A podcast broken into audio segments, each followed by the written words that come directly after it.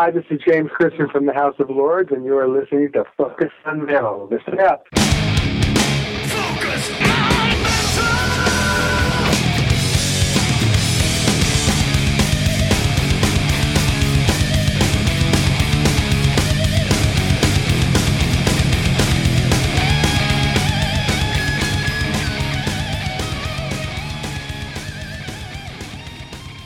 Hey, Metalheads, Scott Thompson here, welcoming you to another episode of Focus on Metal. Hope you enjoyed last week's chat with Howard Johnson on our Kerrang episode 4. If you haven't had a chance to check that one out, I would urge you to do so. Great stuff. A guy had a ton of great stories. Pleasure to talk to and uh, really helped us make a great episode four of our Kerrang project. However, this week we swing back to normal focus on metal business, and our guest this week is uh, no, not James Christian, but Jimmy Bell from House of Lords. And of course, if you don't know yet, House of Lords just released their brand new one, Saint of the Lost Souls. And uh, Jimmy's come on board talking to Richie about the album, the making, the writing of it, the whole writing process behind House of Lords, but also including some great stories from back in the day, back in the 80s, some classic Aussie stuff that he talks about. Lots of good stuff. I think that Richie may have outdone himself on this one. So, uh, good stuff this week with uh, Richie talking all about House of Lords with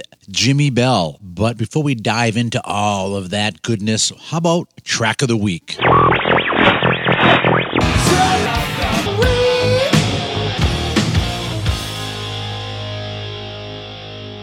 So, what do Biff Byford, Brad Gillis, Rudy Sarzo, and Alex Holzwarth have in common? Ah, yeah. Tough one, right? Well, they are all guests on the latest release from Wolfpakk. Following up on the Rise of the Animal release on May 5th, Wolfpakk released Wolves Reign. That's right. Mark Sweeney and Michael Voss are back again. I know I had a great interview with Michael Voss years ago. Great guy and uh, just amazing stuff these guys put together. And this time, I think they really upped the ante on guests on the album. Like I said, Biff Byford, Ronnie Atkins, Michael Vescera, Steve Grimmett. I mean, just just that's in just in vocals. And uh, you know, you had Brad Gillis, like I said, George Lynch, uh, Alan Brentini, Timo Somers, Chris Holmes from Wasp is on this thing, Rudy Sarzo on bass. Just like I said, ton of guests on here. But really, you know, you got to say, Scott, what about the music? Well, music is as usual for Mark and Michael pretty damn solid. You know, a lot of the releases that we get to uh, preview, they come in digital and we don't really have liner notes or anything. And I didn't read anything about this album at all. I just put it on the USB stick, put it in the truck, popped it on. First song on, because for some reason it decided to play alphabetically, was our track of the week, Blood Brothers. And uh, as soon as I heard the vocals, I'm like, wait a minute, that sounds like Biff Byford. And, uh, you know, just amazing. An amazing blend of Biff's vocals along with Mark and Michael. And it just, the guys seemed to fit on the track. And uh, I was just as equally enthused about the whole rest of the album. It seems like they might have even been tweaking the heaviness up a little bit more on this one as well. But as usual for Wolfpakk, just some really great, solid songwriting. So I think that AFM has another great new release on their hands. So, like I said, track of the week this week from Wolfpakk from the release Wolves Reign. This is Blood Brothers, featuring, of course, the legendary Biff Byford.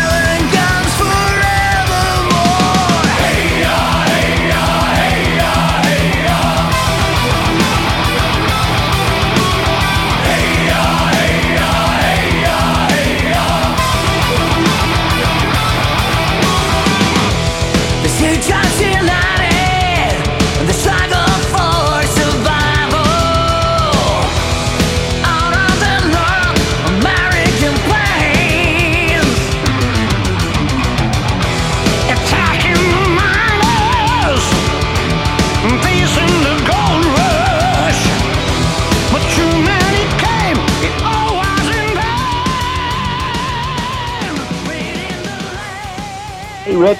Hey Jimmy, how you doing? Good, buddy. What you doing? Ah, good to talk to you. Good to talk to you too. Just to let you know, we're just outside of Boston, so I know you're not too far away from us. Oh, I thought you. Why did I think you were in Texas? No, I've, not, I've never been to Texas. Thank God you'll get lost there. Yeah,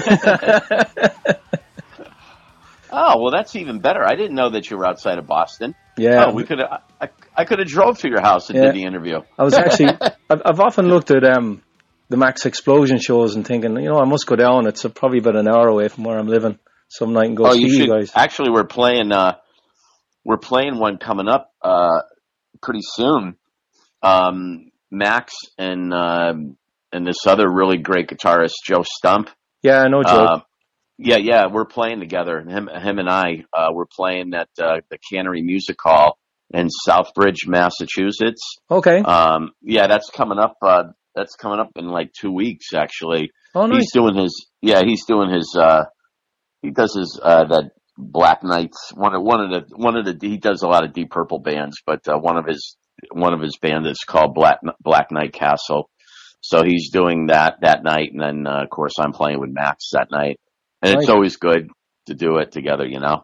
Yeah. Do you ever get as far up as Bo- as Boston or up north of Boston at all, or is it Rhode Island ish, Connecticut? Is that as far as Yeah, it's it's only been there, but I mean, uh, you know, with House of Lords though, doing uh, um, we, you know, with the U.S. agent that we just signed on with uh, the last couple months, um, I'm sure we'll be doing things all over the place. So it, it will be great to see you. I'm sure we're going to run into each other.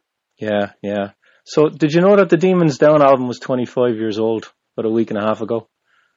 Um, I, uh, there's a guy, a friend of mine on Facebook from Brazil. Actually, he's a big fan from Brazil, and he's uh, he's in the music business himself a bit.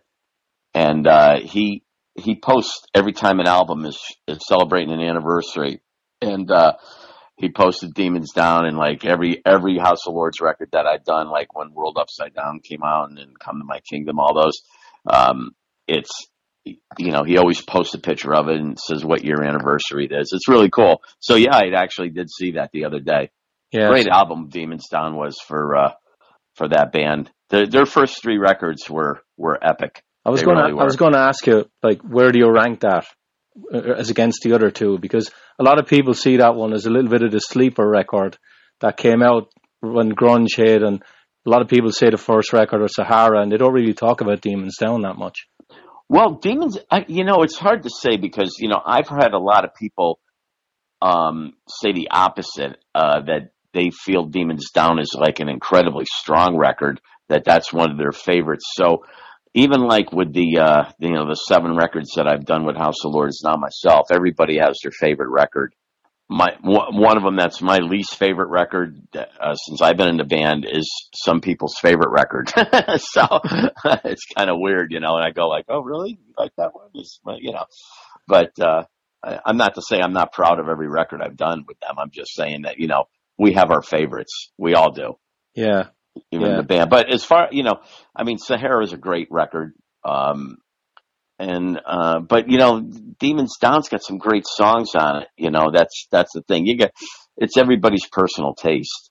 Yeah. How much of that have you played live with James? Have you done much, have you done many of the songs at all or is it really just off the first two? Know, uh, uh, only off the first two. We did. Um, I'm trying to think if we did one song. Is uh, I you know I can't remember off the top of my head. I don't mean to sound like I don't know my own band's um, history. Um, uh, but we used to do a song "Talk About Love." Yeah. Um, and I believe that's on Demons Down record. Uh, Mhm. it's, yeah, so we we did do that one tune um, at the very beginning of the band when I first joined. That was one of the tracks we did, and then we used to play "Edge of Your Life." I don't know what album that one's on. That's the forgot which- debut. Is that on the debut too? Yeah. Yeah. There, there, we used to do a lot off that record. We still do live. We still do. Uh, well, uh, the old songs. Let's see, Sahara, Can't Find My Way Home, Wanna Be Loved, Hmm. Love Don't Lie, Yeah. uh, Slip of the Tongue, and Pleasure Palace. We do six songs still from the old days. Yeah. Um, you know, we have to do them. yeah. That's just the way it is. One of the things I'm curious, Jimmy, reading your bio, um, and I'll get into it later on, is all the audition stuff you went through in, early in your career. And Oh how, yeah, House of Lords had a lot of guitarists go through them after Lanny left. It was Doug, and then you know Dennis Chick played on some of the record, didn't play on all of it. They brought in all these guest players. Were you were you ever auditioned or even aware that they were looking for guitar players back then?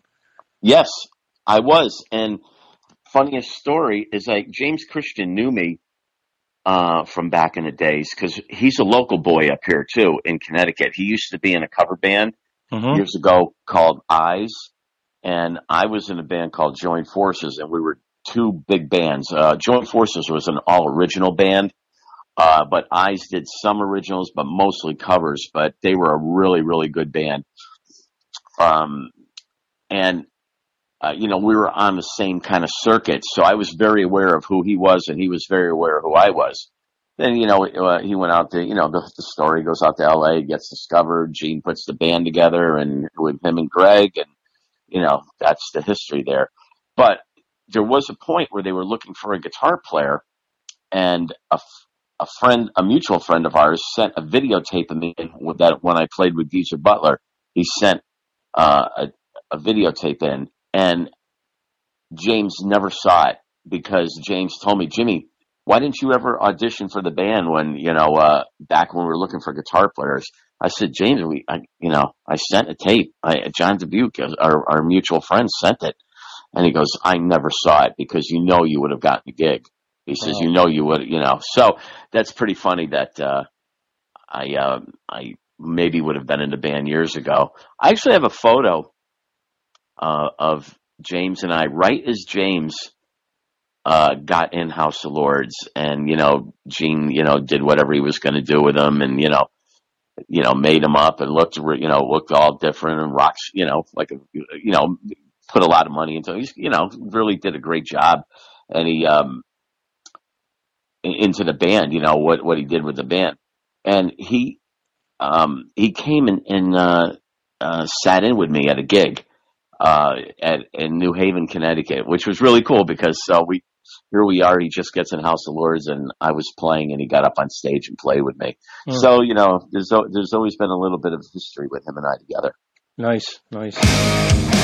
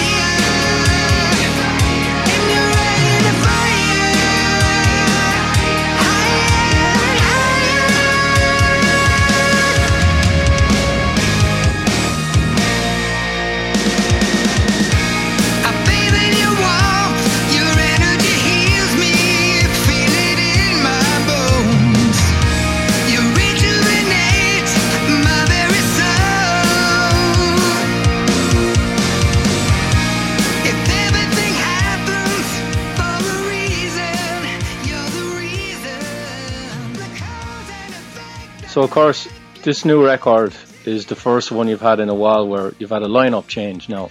I know you're still playing with Chris McCarville, but, but what made him leave? Was it that he got the gig in Dokken, or, or was it something Yeah, else? yeah, no, that was it. That was totally it. He was uh, Chris was in Dokken back in 2007. He had played with Don then, Um, we did a we did a tour with House of Lords with a different bass player in 2007, and um, I guess I'm not sure exactly what happened, but things didn't work out between Chris and Don Dokken back in 2007. So, uh, you know, Chris ended up not, you know, was was out of that, and then we took Chris back in, and then finally, um, you know, he's always kept in good communication. Don's album covers, and uh, you know, Chris is a graphic artist and a, you know, amazing artist, and uh, uh, he he takes care of merchandising and all that. He and he's gotten the videos and stuff. He's done all of Max Explosions videos, and even a couple of the House of Lords videos he did. Not the last one, but uh, uh, two of them before. And uh, you know, Don. Um, you know, I, I don't know if those things had anything to do with it, but uh, Don approached him again and said, "Hey, you know, I'm, I'm going to be looking for a bass player. Would you be interested in the gig again?" And it was just one of those uh, financial things, I guess. You know, it was, uh, you know, the money was was a good offer, and he felt it would be a good move Yeah. at the particular time, which is totally cool. You know, and and honestly, you know, every time there's a member change, you know, I, I you know, I freaked out. You know, it wasn't like I panicked. But I just, you know, it's one of those things gotta go, oh God, here we go. Okay, what are we gonna do now? We've had the same lineup here forever. Uh, who are we going to find? And it was just so weird how Chris Tristram came to us. Um, a friend recommended him. Uh, knew he was looking for work. He just left Jack Russell's, uh, Great White. Yep. And uh, it just happened to come around. You know, it was one of those things. Boom! It was like uh, the stars were in alignment. You know? Yeah. He yeah. was, a, you know, I got him on the phone. He called me back.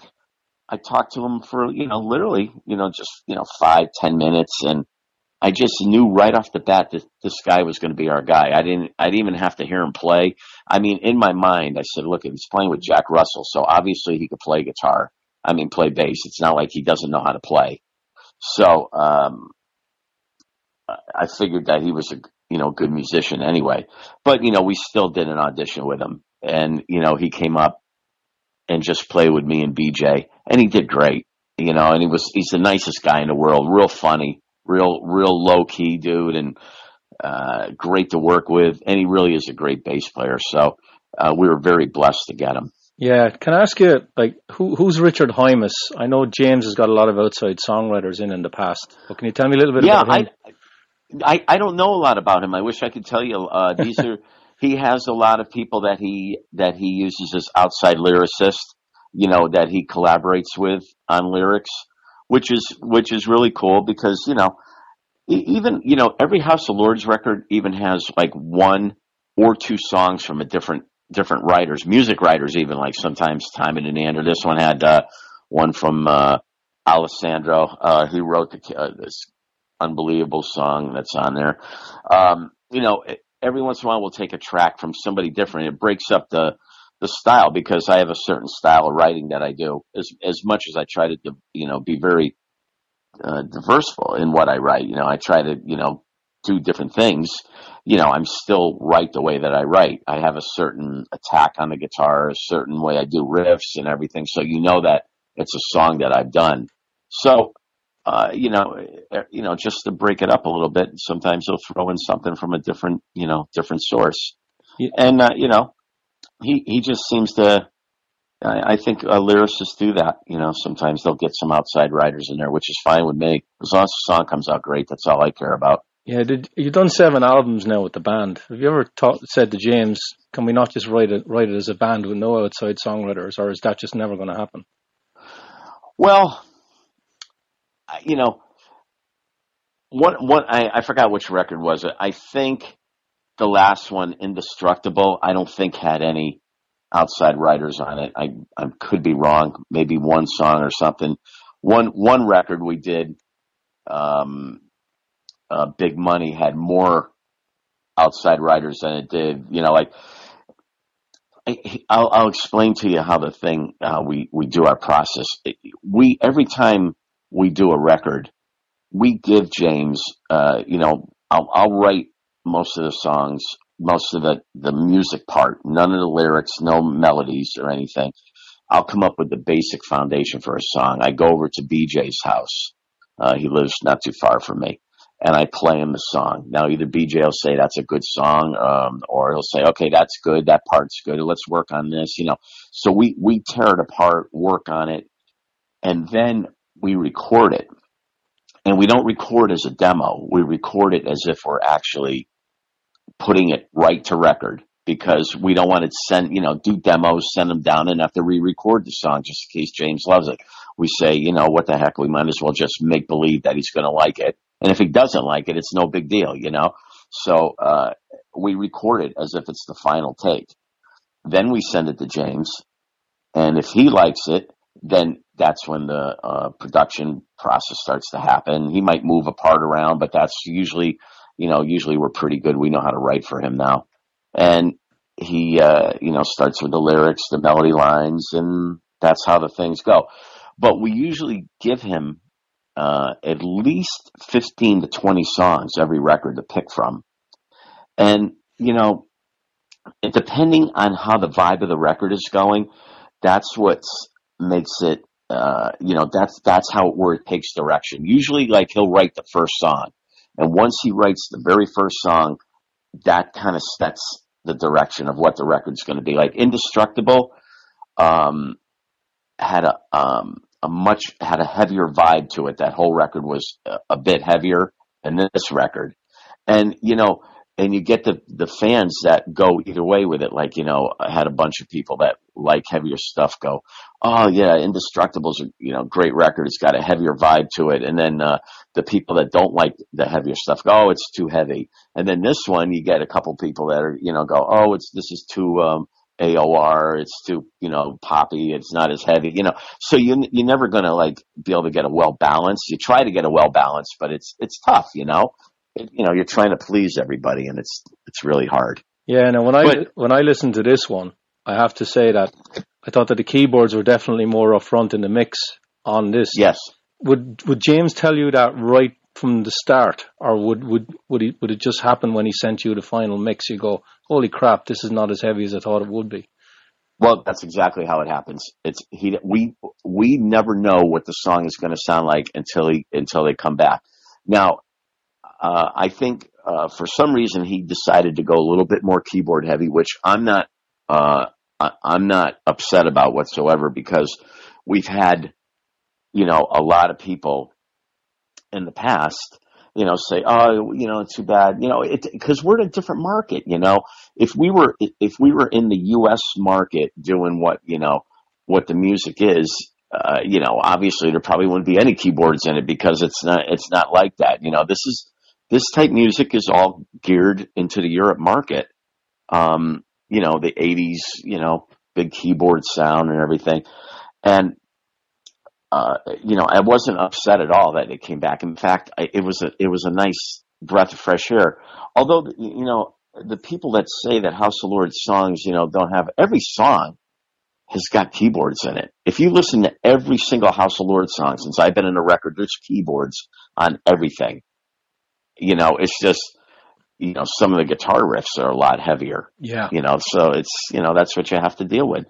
Yeah. Now, how hands on is James when it comes to the guitar solos? Does he ever come back to you and say, "Can you look? You did this a little bit, not the way I wanted it. Can you change it a little bit?" Or is he more or less he knows what you're doing and and he leaves it alone now? only only only a couple times he's he's done that. Only a very very few. Usually he lets all my solos go. A couple times when he's you know he's sent back, he call me and go Jimmy. you know, I go what? He says you know you know the solo. You're not you know can you do a little something? He goes you're just playing a, a really fast bunch of notes there. You know can you do a uh, little melody or something. You know, you know, I, I do a solo. I'll, I'll tell you what process went a little different this this time. Uh, you know, usually when I go to record, what used to happen is we would do the song, and then the solo, then we'd go do the solo section last, and uh, BJ would, you know, you know, hit roll it, and you know, I would go for a take of a solo uh, you know, I do one, maybe do another, do a third or fourth, whatever. And then we say, oh yeah, that was a good one. Yeah, that, that, that we'll leave, we'll take that one. That's how we used to do it. And then sometimes I'd have to come back and fix a little something. But most of the time, that's exactly how it went. Uh, this time on uh, on Saints of the Lost Soul record, I actually worked out uh, all my solos in advance, and uh, it was all because of a, a friend of mine, Greg Lize, who's a really really great guitarist. He does that on his stuff, and he was just saying, you you know, he says, "Are you telling me that you don't work out your solos in advance?" I go, "No, why? You do?" you know, I was kind making a joke about it. He goes, "Yeah, I do. I work out my solos in advance. What do you mean?" I go, "Oh, well, I I never thought of that before. You know, I just you know." I, I, you know, I'm, I'm, I do what Ritchie Blackmore did. See, I'm a huge Ritchie Blackmore fan, and Ritchie Blackmore never plays the same solo twice. It- you know, even live, you'll never hear Richie play the solo he played on the record. It just doesn't happen. So it's like, you know, I, I go for what I feel like, you know, if that, that's how I always went off, you know, off the cuff. But, um, this time I, I actually sat, I recorded the sections on my phone. I played them to, on my phone and just kept playing them back, playing them back and practicing a, a solo section. And I have to say it worked out a lot better. Yeah. Now let's talk a little bit, Jimmy, about some of the songs on the record. Um, I've listened to the album a lot now because it's been out a, a couple of weeks, and I have to say that, in my opinion, it's stronger towards the end. I'm getting more out of the songs towards the end than I am in the beginning. Like I think "Grains of Sand" is a fantastic song, and it's it's different to most of the other songs on the album. Yeah. I didn't write that one. I, that's, that's, I think that's one of the ones, uh, No, you're not think- credited on it. no, no. Oh, Tommy- Denander. Yeah, Yeah, yeah, that's that's a great tune. I dig that tune. Um, yeah, it's all you know, it's all different stuff. I, I, you know, I, I personally love Saint of the Lost Soul. That's that's a song that there's something about that track that I just that gets me, especially the the way it starts uh, with the guitar riff, and then the way he builds.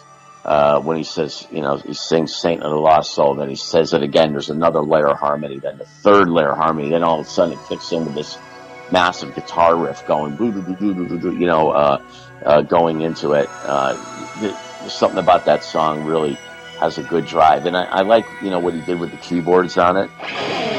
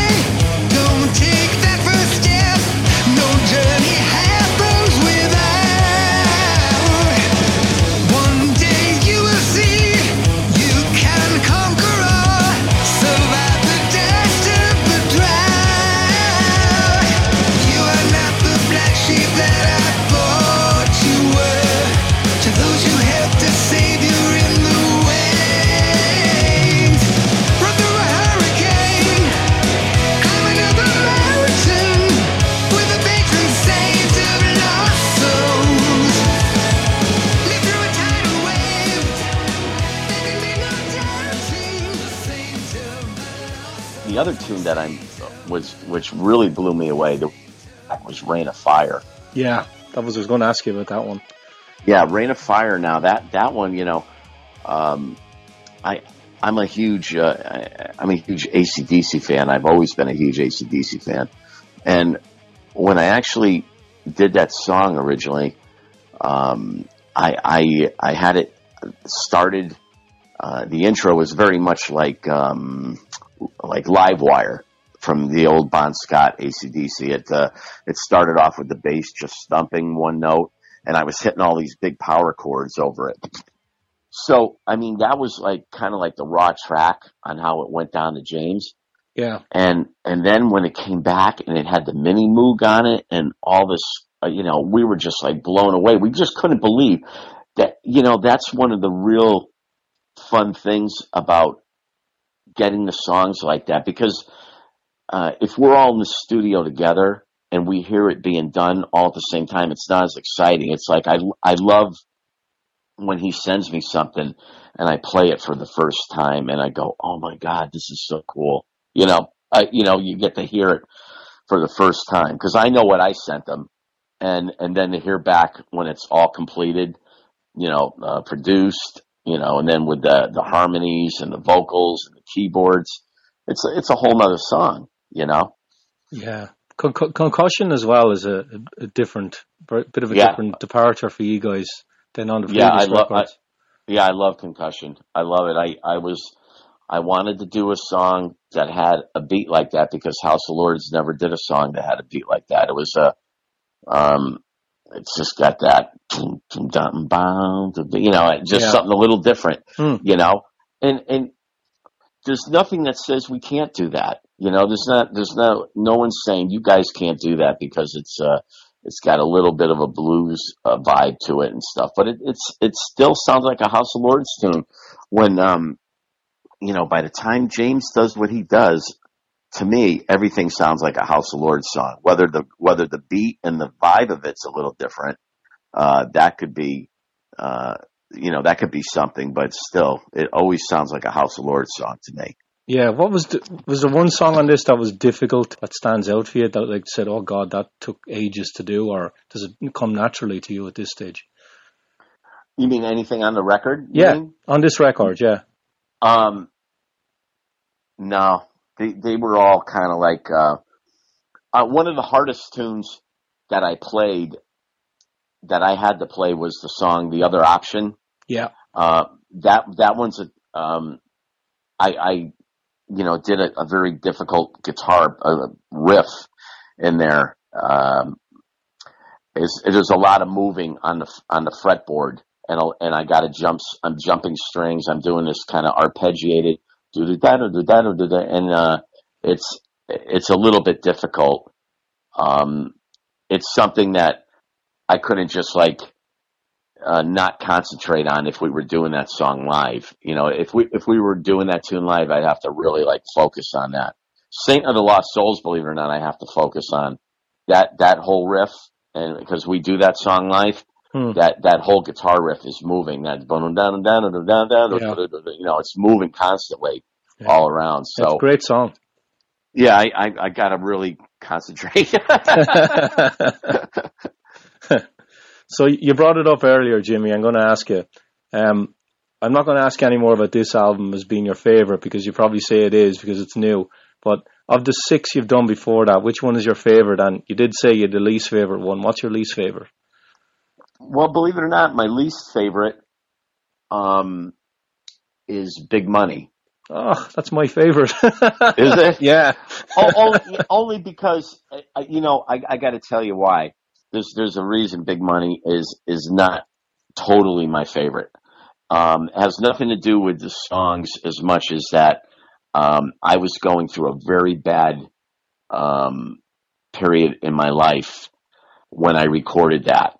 Um, you know, uh, you know, there was some, I had some bad issues going on and it brings back that record. I, I think about those things, uh, what, what I was, you know, what I was doing and stuff. And I just, I associate that with Yeah. that.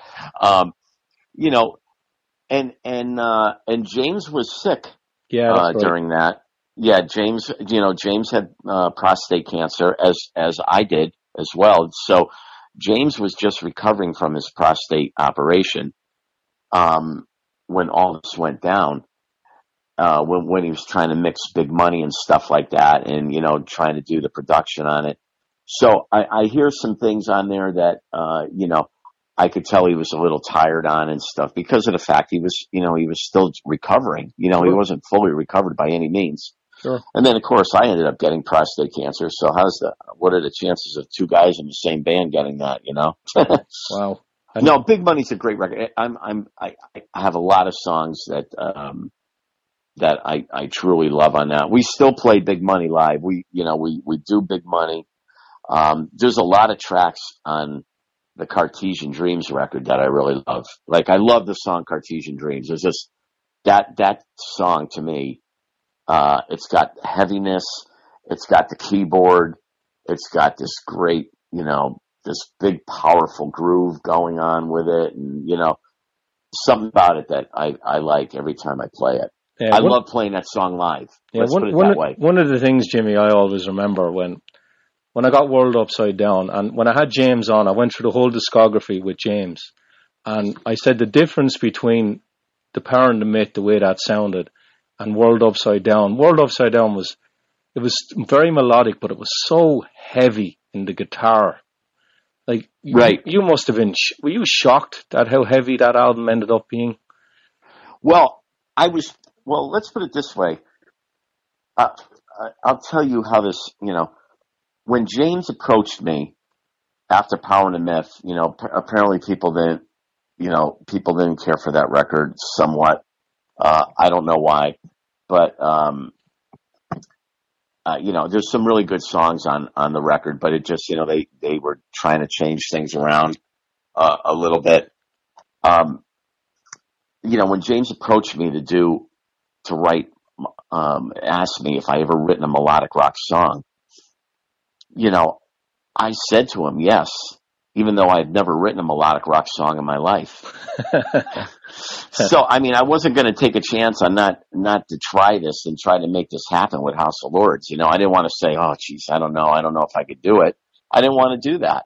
So I just, you know, I said, yes, absolutely. So the first song I had sent them was "I'm Free," and that has drop tuning and uh, and everything else. But he loved it, yeah. and and the guy that that uh, helped him with the lyrics, Jeff Kent, he he flipped out when he heard the song. He was just like going like, "Oh my god!" Uh, one one of the things Jeff Kent always said to me, in fact, he wrote a song called it on the "Come to My Kingdom" record. He says, "Jimmy has one foot in the dark." In other words, like I have this melodic side to me, but I have this very dark side about me in, in my writing. So he always said I kept one foot in the dark, which I always thought was a very cool thing. so that's how, uh, you know, yeah, I'm, I was kind of surprised. Uh, I was very pleased that he, he liked the songs. Um, for example, you know, when, when I talked about not hearing anything, you know, I sent him the whole song for These Are the Times, all the guitars and everything. And when that song came back and I heard that big vocal intro, that big uh, a cappella intro that they put at the beginning Yeah. of These Are the Times, and oh my God, I just couldn't believe how great that song was. I, I was like, oh my God. You know, it was one of those oh my God things and and then I went and I, I I pushed the envelope a little more, and I sent them rock bottom, and that has even a lower tuning on the low E string. And I said, this is almost like this is borderline, almost like a Metallica type of thing. I said, but I'm going to send this. If he turns it down, he turns it down, you know. But you know, the person he worked with on it, uh, lyric wise, loved it and and was able to adapt to it perfect. And you know, once James heard uh, what where they were going with the song, you know, he fell in love with it. We still play Rock Bottom live to this day. Nice, nice. So I, I just want So- to, I just want to finish up, Jimmy. I, I have to ask you about some of the auditions. Oh, I'm sorry. I did. didn't, I didn't even. I'm talking away here. I'm No, sorry. you're, no, you're good. You're good. I just want to ask you a little bit about uh, some of the auditions you did. yeah, Now, sure. Now, the Ozzy audition you did before the No Rest for the Wicked album. I'm curious, what was on the tape that you sent in, into into the management? Oh, you you cut out right there. You dry, hold on. Say that one more time now. What was on the tape that you sent into Ozzy's management? I did. Okay. Um, I didn't have to send a tape in. Um, I was endorsed by uh, the Kramer Guitar Company back in the '80s, and they they saw.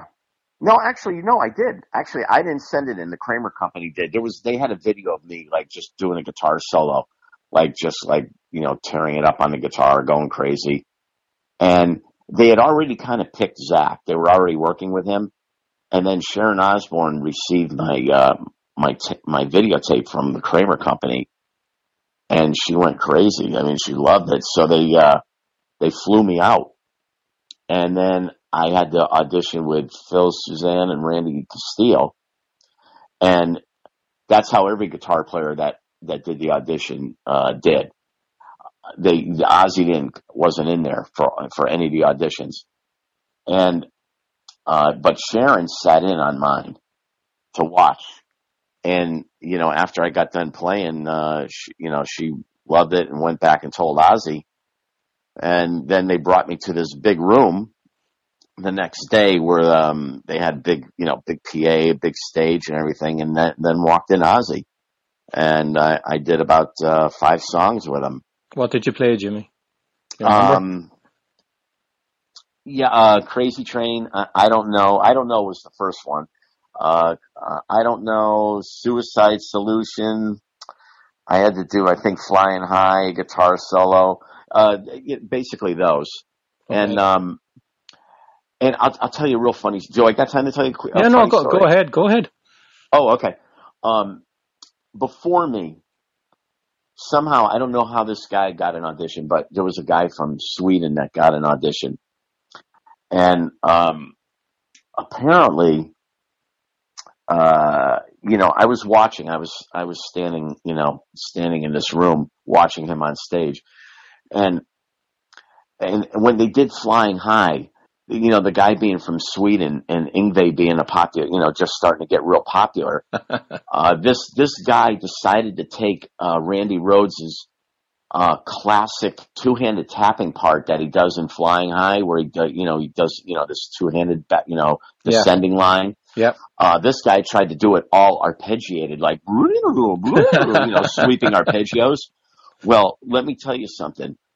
It was the freakiest thing because Ozzy was standing behind him, making like he was stabbing him with a knife, and then making like he was strangling him, and and all this stuff. I mean, it was. And then the guy would turn around and Ozzy would give him a thumbs up, you know. But I'm watching all this. I'm I'm going, oh my god, I'm flipping out. So, you know, this kid gets done. You know, they they they send him on his way, and I go up. So now that I, I saw all this, I'm keeping this. I have to keep this in the back of my mind. Uh, but when I started playing, we started with I don't know, and you know, I had a really good group going. I I was I was all set for this, you know. So I kept I played, and it, it, it came out great. And when I did my guitar solo, uh, Ozzy got right down in front of my amp and was listening to me solo. And you know how Ozzy would do that thing that he does with the microphone? He stands there and rock back and forth holding the microphone, Yeah. you know? Yeah, yeah, he was doing that while I was playing and it was like just so cool. I was going, oh my God, this is really, really, you know. So when I got done, um, you know, they sat, they, uh, you know, I sat down with them and they said, uh, they said it's between you and Zakk. So um, they took me out to dinner that night, uh, and then I went over to Ozzy's bungalow. I met his his first daughter that wasn't in the TV show, the uh, Amy. Amy, yeah. Uh, yep.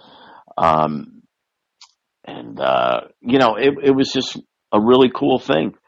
Uh, I went out to a club with the guys, uh, not Ozzy, but um, Randy, and uh, and then the next day, um, I, I was on a plane going home. I, you know, there, there was there was so many things though. You know, Zakk. First off, they were already working with Zakk.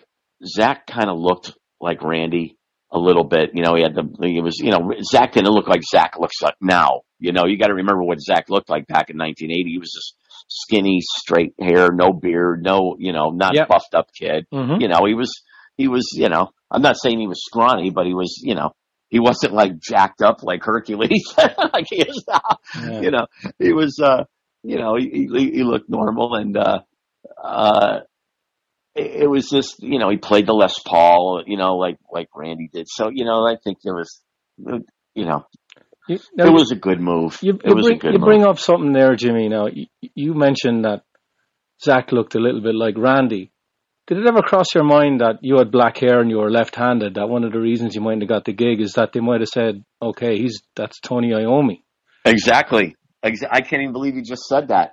Of course, that can't cross my mind because afterwards, somebody said that to me, and you know, I sat there when he said it to me, and I said, "Oh my God, that could be totally it." You know, I said, me being left-handed with black hair and him and Tony Iommi hating each other. It probably, yeah, I mean, obviously he knew I was left-handed. Uh, that could, you know, people are, uh, you know, musicians that are that are that huge. They they have their little. Uh, you know, they're little freaky things, you know, that, uh, uh, you know, that, that they believe in or something. So it, it could have been, it could have been anything like that. It really Yeah. could have.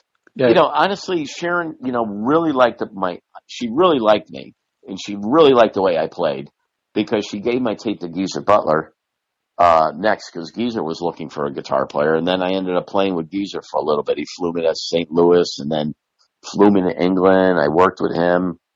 We did an audition, got signed to MCA Records. And then the guy that signed us to MCA Records got caught doing something illegal with the company, either embezzling money or doing something. So he got fired. All his acts got fired. I mean, this is like, this has been like such an amazing story that I have. I have people that want to write a book about my, my, all the things that have happened to me and throughout my career. I'm serious. It's, it's insane. yeah, Some of the things. yeah. Who was the singer in Geezer's band that you had? Uh, Carl Sentence. He's with Nazareth now. Oh, he right. was, yeah, yeah. He's he took over for Nazareth. He was in, uh, I think he was in uh, Helix for a while. I think he was even in Krokus for a little bit. Okay. Um, but yeah, Carl, he's he's been with Nazareth for uh, quite a while. Plus, he played with Don Airey uh, in Mhm. Don Airey's solo band. And uh, how cool is that to play with Don Airey? yeah. God. No, no. Of course, the other band you knew you were nearly in was Mr. Big. Yes, that was another one. That was that was a whole other thing. I gotta. I'm sitting at my house, you know, and my phone rings, and I get a phone call from. Uh, uh, it's Billy Sheehan, and uh, Billy Sheehan says to me, uh, um, "I'm putting together this band. We have a guitar player. I, you know, he says I have a guitar player in mind that I want. He says I'm not going to lie to you. He says I have somebody that I want, but." he says, if by chance I don't get him, I saw your videotape and I'd like you to come out and audition for this because I think you'd be perfect for it. Um, of course, you know, we all know what happened. You know, Paul Gilbert ended up doing it. Another one that I got a phone call from years ago was uh, Alcatrazz.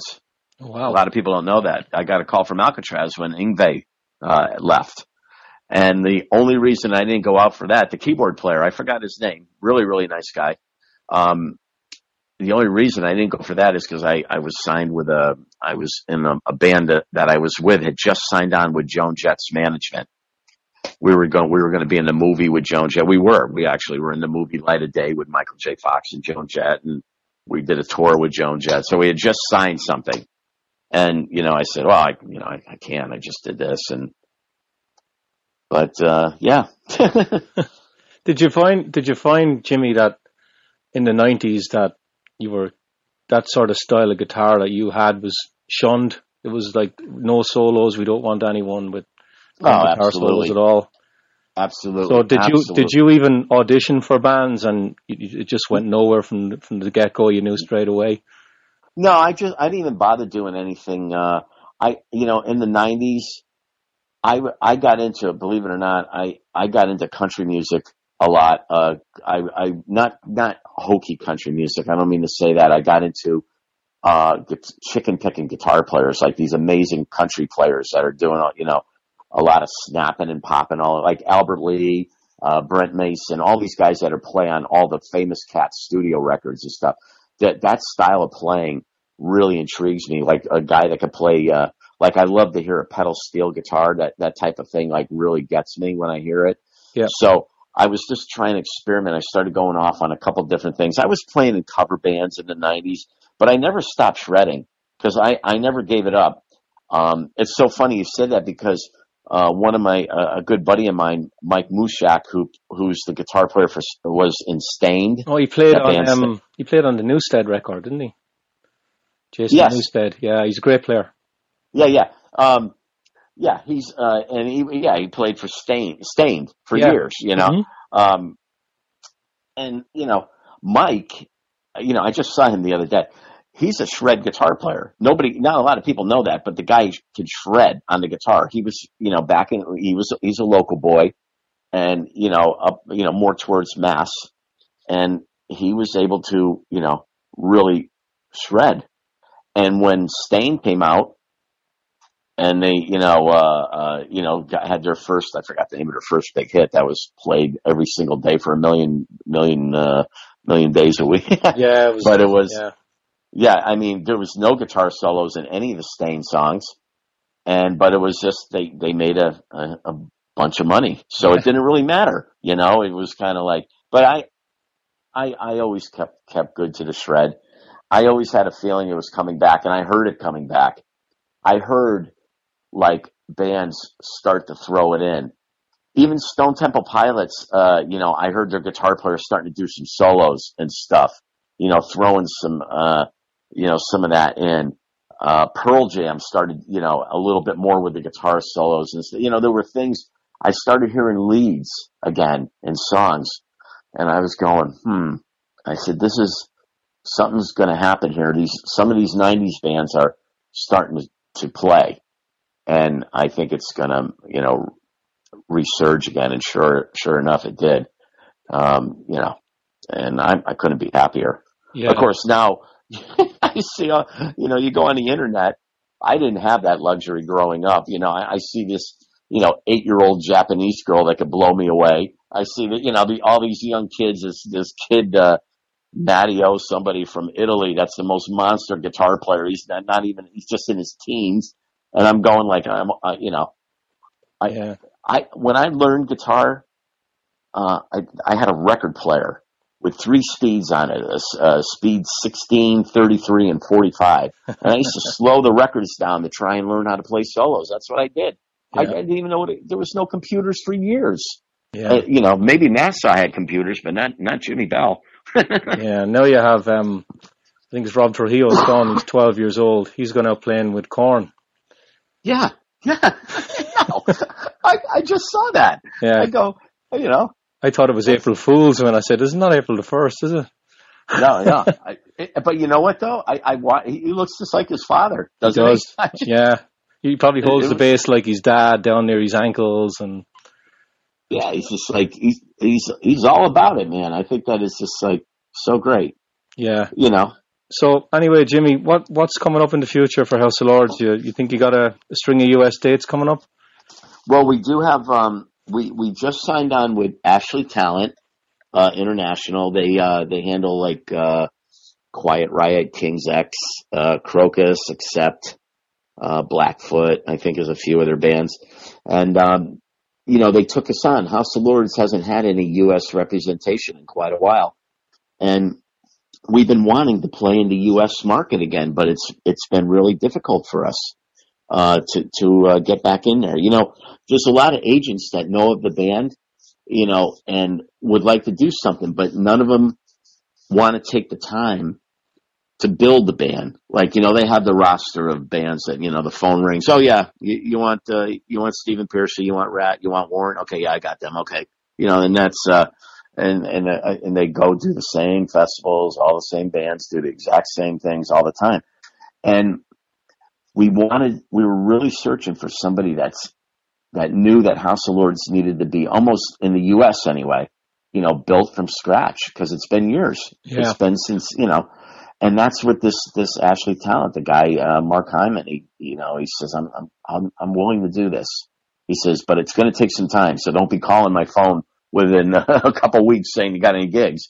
So, you know, we don't bother him. He's just, you know, things are trickling in Yes. and, and, and he has a lot of ideas, a lot of things on the table that he's trying to do. And we're just going to let him do what he's got to do. yeah. So, And, um, and I don't care how long it takes. yeah. So but we are going to Europe.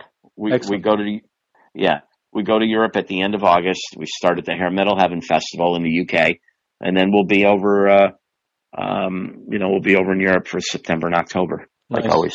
So, final question, Jimmy. How many of the previous guitarists in House of Lords have you met?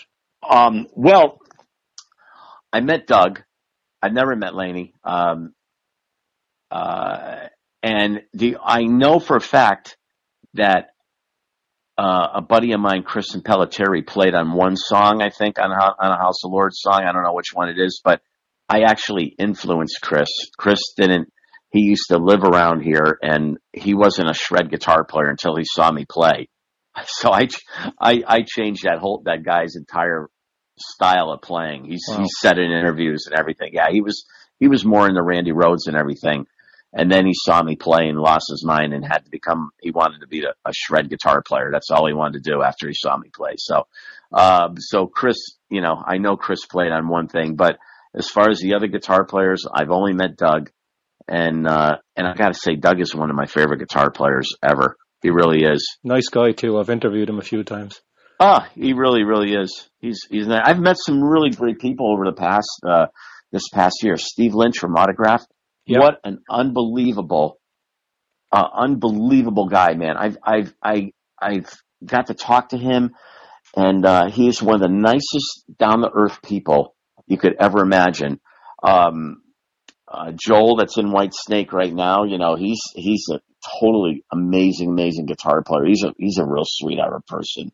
And Reb, to both of those guys, they're really, really good. We were fortunate, you know, to get Michele Luppi on uh, to play keyboards on Harlequin. That was that, you know, from Whitesnake. That's a that was a real big deal for us to do that. hmm Uh, him and I, be, him and I became friends because he was such a huge House of Lords fan, and you know, I, I just got up enough courage to ask him if he'd want to do a keyboard solo on the record, and he said yes. And then, and then I got a little bolder and asked him if he wanted to be in the video, and he said yes. But uh, you know, he had to get permission from David on that. But uh, uh, you know, it's really one of those things. Nice. Well, Jimmy, it's been an absolute pleasure to talk to you. Yeah, yeah, it's been great. I'm I'm I'm very very happy. and it was great to talk to you. I'm finally I'm glad we finally got to do this. I know we went back and forth on Facebook messages a little bit, but uh, Yep. I'm glad we were able to make it happen. It's a, a total pleasure to talk to you. Yeah. So, do you want to give out your the, the band's website or any of the social links so that people can contact you? Sure, yes, please. Uh, it's houseoflordsband.com. That's our official brand new website that was launched uh, a few months back. Um, we also have the House of Lords Legends of Rock page. That's our Facebook page. That's our main page, those two things. Uh, and of course, anybody could just look at any of my Jimmy Bell pages. I got, I got a Jimmy Bell, a Jimmy Bell 2, a Jimmy Bell 3, a Jimmy Bell music page. I got a Jimmy Bell website. I mean, it's just like, I, I don't understand why Facebook only lets you have a limit of 5,000 friends. I had to open up three pages Yeah. in order for this to, you know, to happen. But yeah, what are you going to do? yeah. So, hopefully, if you get out on the road, Jimmy, with the band, I'll uh, I'll be able to hook up and say hi to you. Yeah, and and um, by any chance, uh, Richard, if you if you want to come and see, uh, if you want to come to that show where Joe Stump and I are playing, you just message me and I'll make sure you get in. Perfect. Uh, you know, it's coming up in a couple weeks. Yep. I'll keep an eye out for that then. See what I can do. Okay, thank you. It was a pleasure talking to you. All right, Jimmy. Have a good rest of the night. You too now. Okay. Take care. Bye. Bye bye. All right, that will do it for another week of Focus on Metal. Hope that you enjoyed Richie's conversation with Jimmy Bell from House of Lords. And of course, do yourself a favor, go out and pick up their brand new one, Saint of the Lost Souls. And while you're at it, also pick up a copy of Wolfpakk with their brand new one, Wolves Reign. And while you're in the mood to pick things up, you know what? I would almost recommend that you head over to martinpopoff.com. No, he's not paying me to say this, just uh, always uh, me and Richie both avowed Martin Popoff fans. And the guy has been very, very busy lately. I know that I mentioned to Richie a while back about the one I was reading, Hit the Lights, The Birth of Thrash. And of course, that's the first in a potential three part series on the history of thrash. That one goes up to 1983. Great book. You can go up there, and uh, there are PayPal links to buy that one if you haven't done that. Also, there's a brand new Motorhead book, Beer Drinkers and Hellraisers The Rise of Motorhead. It's a 260 page book, and uh, nice stuff there as well. And just uh, just two weeks ago, he also released Metal Collector, Gathered Tales from Headbangers, and of course that one there I'm not sure if Richie took part in that one or not, but I know I did.